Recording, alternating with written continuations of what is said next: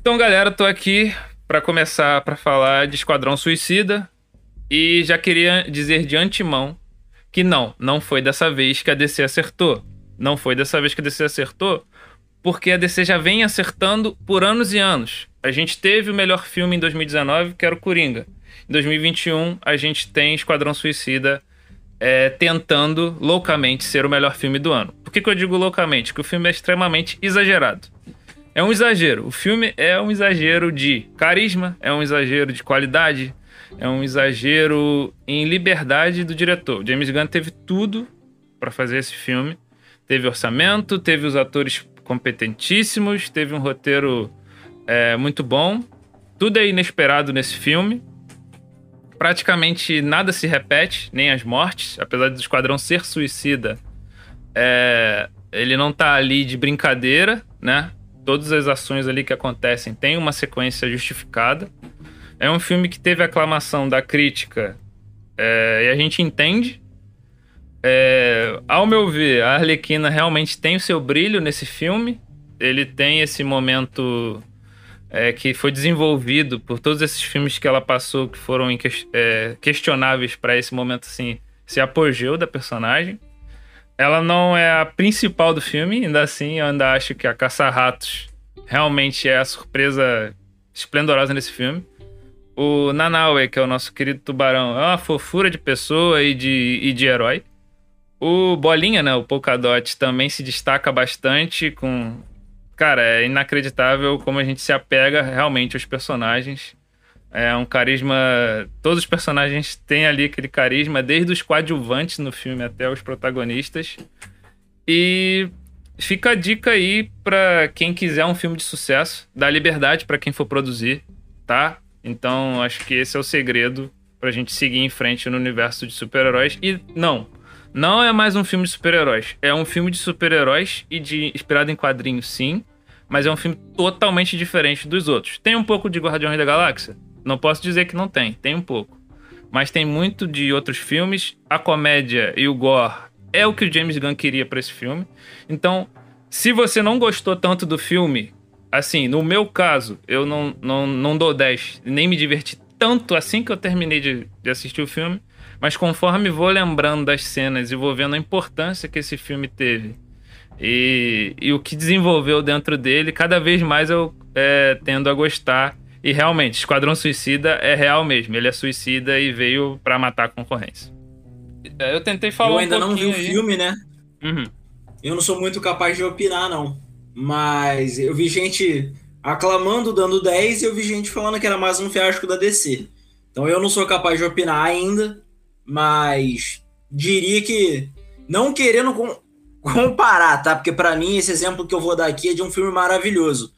Mas eu imagino que o Esquadrão Suicida Novo é o novo Interestelar, que dividiu muitas opiniões. Eu e muitos outros acharam Interestelar um filme maravilhoso, um dos melhores filmes que existiram, e outras pessoas acharam o filme ruim. A Rafaela, por exemplo, não via a hora do filme acabar com a gente vendo no cinema porque ela achou o filme chato, ela não estava entendendo o filme. Uhum. Ela não pegou ali o filme e outras pessoas se sentiram como a Rafaela. Então, variou muito a opinião e eu tô vendo essa variação de opinião também com o Esquadrão Suicida. Não querendo comparar qualidade, estética, produção, investimento. Sim. Você assistiu, Renato? Alguma coisa ou ainda não? Cara, eu gostei. O problema, eu tava falando com minha filha hoje. O grande problema é que depois de, de Guerra Infinita e Endgame, cara, qualquer coisa é normal. O filme é bom, não é, não é ruim, não. Achei que é ruim. Uhum. Mas. É, o problema é que, eu, que a gente assistiu tantos filmes grandiosos tu não consegue, eu não consigo mais me surpreender e ter esse espanto com mais nada. É, foi assim com as séries da Marvel, tem assim com as animações da DC, filmes da DC, com os filmes da Marvel. É, é essa dificuldade que eu tenho tido, mas é bom, sim, faz jus ao, ao nome, tem uma pegada muito boa.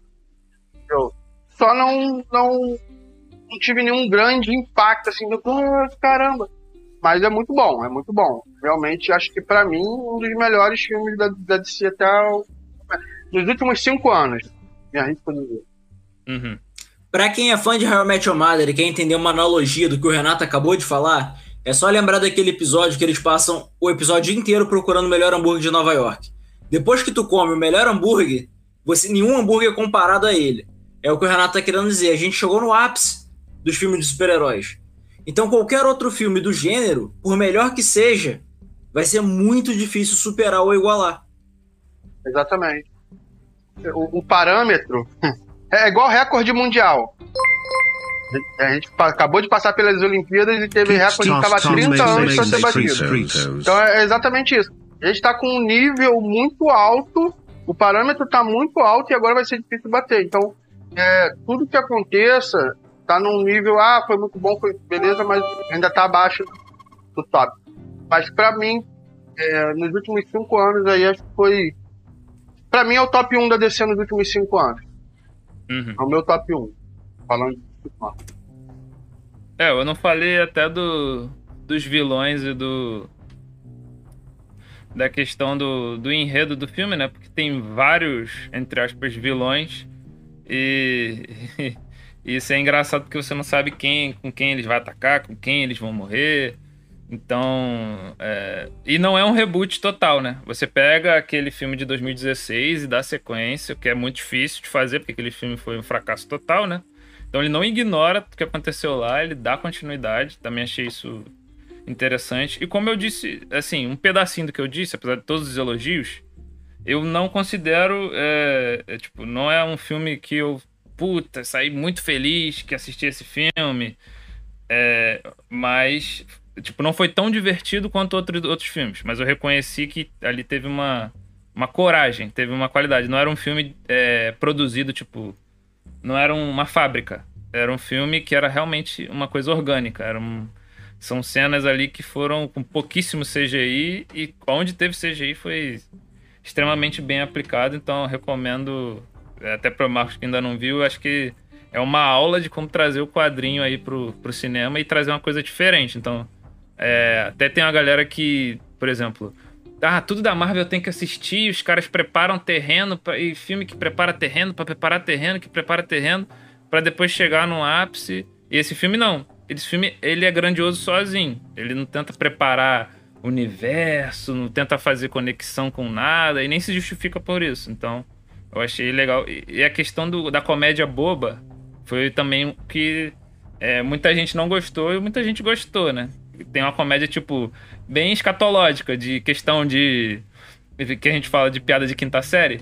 É isso o filme todo. Porque essa é a identidade que o James Gunn queria é, no, no Esquadrão Suicida de gente. Pô, os poderes das pessoas, cara. O cara solta bolinha, né? O outro é um tubarão, a outra controla ratos e o outro. É, é, sabe? O Idris Elba tá fantástico no filme, mas é, ele é totalmente perturbado por questões é, anteriores. Ele é ali o cara matador junto com com o Peacemaker, que é o John Cena, né? Bem, né? Hã? Não faz bem isso. Pegar é. uma galera que. Cara, o personagem do Idris, cara, é um personagem que. Pergunta para qualquer fã se conhece a fundo o personagem. Não conhece. Não conhece. Pergunta qualquer fã da DC se conhece a Caça-Rato. Cara, são personagens que são Totalmente realmente descartáveis. Sim. Descartáveis. E ele fez exatamente isso com Guardiões, né? Guardiões e foi lá no coisa e falou: Eu faço, consigo fazer de novo. Caça-rato é diretamente fórmula. do Náutico para fortalecer a DC. É. a questão da fórmula. Ele descobriu uma fórmula de pegar personagens irrelevantes e dar uma grande relevância. Sim. Ele tem agora a fórmula para isso e ele vai conseguir replicar isso com qualquer com qualquer franquia, com qualquer personagem. Ah. E bota aí rapidinho a, a imagem dos da cara dos personagens só pro a gente colocar aqui na tela para quem não tá lembrando quem quem que aparece, até para eu lembrar aqui. Uma surpresa negativa que eu tive foi o personagem do John Cena, que vai ter uma série só dele no HBO Max, mas eu não curti muito o personagem em si. Mas acho que talvez na série seja melhor desenvolvido. É o único gancho que fica sabe, do, do filme, assim, pro universo. Porque se quiser continuar, continua. Se não quiser, também não continua. Mas todos os outros ali é, foram bem usados no filme. É, e é aquilo que. Eu acho que tem um pouco disso que você falou assim, Marcos, do ter a galera que vai amar e ter a galera que não vai gostar, porque é um filme. É, não é fabricado, como eu te falei, não é um filme feito para todo mundo ver. Então vai ter muita gente que não vai gostar. E a questão da crítica, acho que porque conseguiu acertar a crítica. Isso que eu achei foi, foi mais. Esse filme aí era um filme para ter 70 e pouco no Metacritic ou no Rotten Tomatoes. E a gente, galera que for assistir, falar, pô, foi injustiçado, mas a gente entende que a crítica não gostou. Então a crítica ter gostado foi tipo, caraca, até eles reconheceram isso. Foi engraçado isso. É, e o Hadouken tá falando ali que é a atriz portuguesa que fez a Rainha Rato tá agora viralizando nas redes sociais. É a Daniela Melchior. Ela é portuguesa. E sabe qual é o interessante? É, ela ali, ela dentro do filme, o poder dela é controlar rato. O, e o teste que fizeram com ela foi com atrizes controlando rato. Tipo, é, pegou a atriz que mais se deu bem com os ratos. Atuava com os ratos. Então não é tipo, ah, melhor atriz. Aí vou botar ela pra atuar com rato e vai, a pessoa vai ficar com nojinho ou com dificuldade de atuar. Não, já faz o teste direto. Então, até nesse, nessa preparação, nesse cuidado, ele teve, né? De, de imergir o personagem no, no, é, no ator. Cada notícia que sai ele de tanto na escalação do elenco quanto selecionando os personagens que vão estar no filme, você vê que ele tem todo um cuidado de estudar, de analisar, de entender, de buscar a mitologia do personagem para poder colocar ali. É, é, é, diferente de um diretor que. Ah, beleza, vamos usar esse personagem aqui e eu vou contar essa história aqui, Dani. Vê que ele se preocupa com a questão dos fãs, de, de entender e contar a história uhum. da maneira que a galera que não é fã entenda e que os fãs também entendam. Sim, e aí quem não, quem não assistiu, o legado que eu posso dizer é, o legado vai ficar pro James Gunn. Porque ele volta agora pra Marvel, né? Pra fazer o especial de Natal do Guardiões. E tem Guardiões 3, né?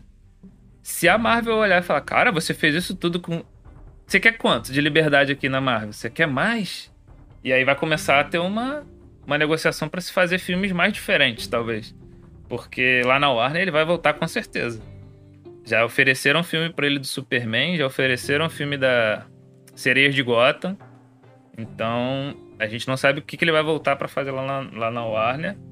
Mas lá na Marvel já tá certo que ele vai voltar para fazer o Guardiões. Então, até que ponto a gente pode ter um Guardiões de, uns Guardiões mais é, diferentes e melhores ainda, né? Porque se ele conseguir imprimir é, mais características. Porque a gente sofreu muito no Guardiões 2, né? Acho que todo mundo prefere o 1 do que o 2. Acredito eu. Pela questão do. Do vilão, que não foi tão bem trabalhado. Ele sofreu com um monte de coisa. Você ter que repetir um filme que foi fantástico no pegou de surpresa, né? Você fazer o 2 agora já fica mais complicado. Mas. O que, que vocês acham que isso vai. É, vai rodear lá na, no retorno dele na Marvel? O salário dele vai triplicar. Vocês já assistiram Bright já assistiram Bright Burn? Não, não, hum. mas sei que é o Superman lá bolado. Do mal. É.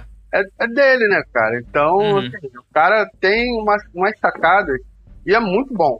Muito bom. Eu gostei pra caraca.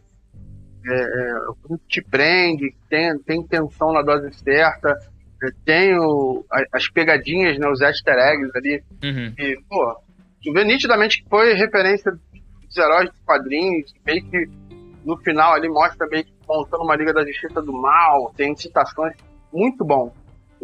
É literalmente como eu falei no início, cara tem uma fórmula ali e acho que isso só vai fazer valorizar o passe dele. É Sim. É como o Kevin Feige. Lá no início da carreira, o cara era assistente de produção daquele X-Men lá do ano de 2000 e foi trabalhando em várias outras produções, aprendendo, dando pitaco, sendo consultor, até que chegou na Marvel quando fundaram a Marvel, falaram, não, você é o cara que eu quero aqui para tomar conta dessa bagaça toda. Acho que o James Gunn vai chegar nesse nível aí, não sei se na Marvel ou na DC. Acho que é quem pagar mais. É. Como, como o Marco começou a live, né? É. Vai rolar muito. Vai rolar muito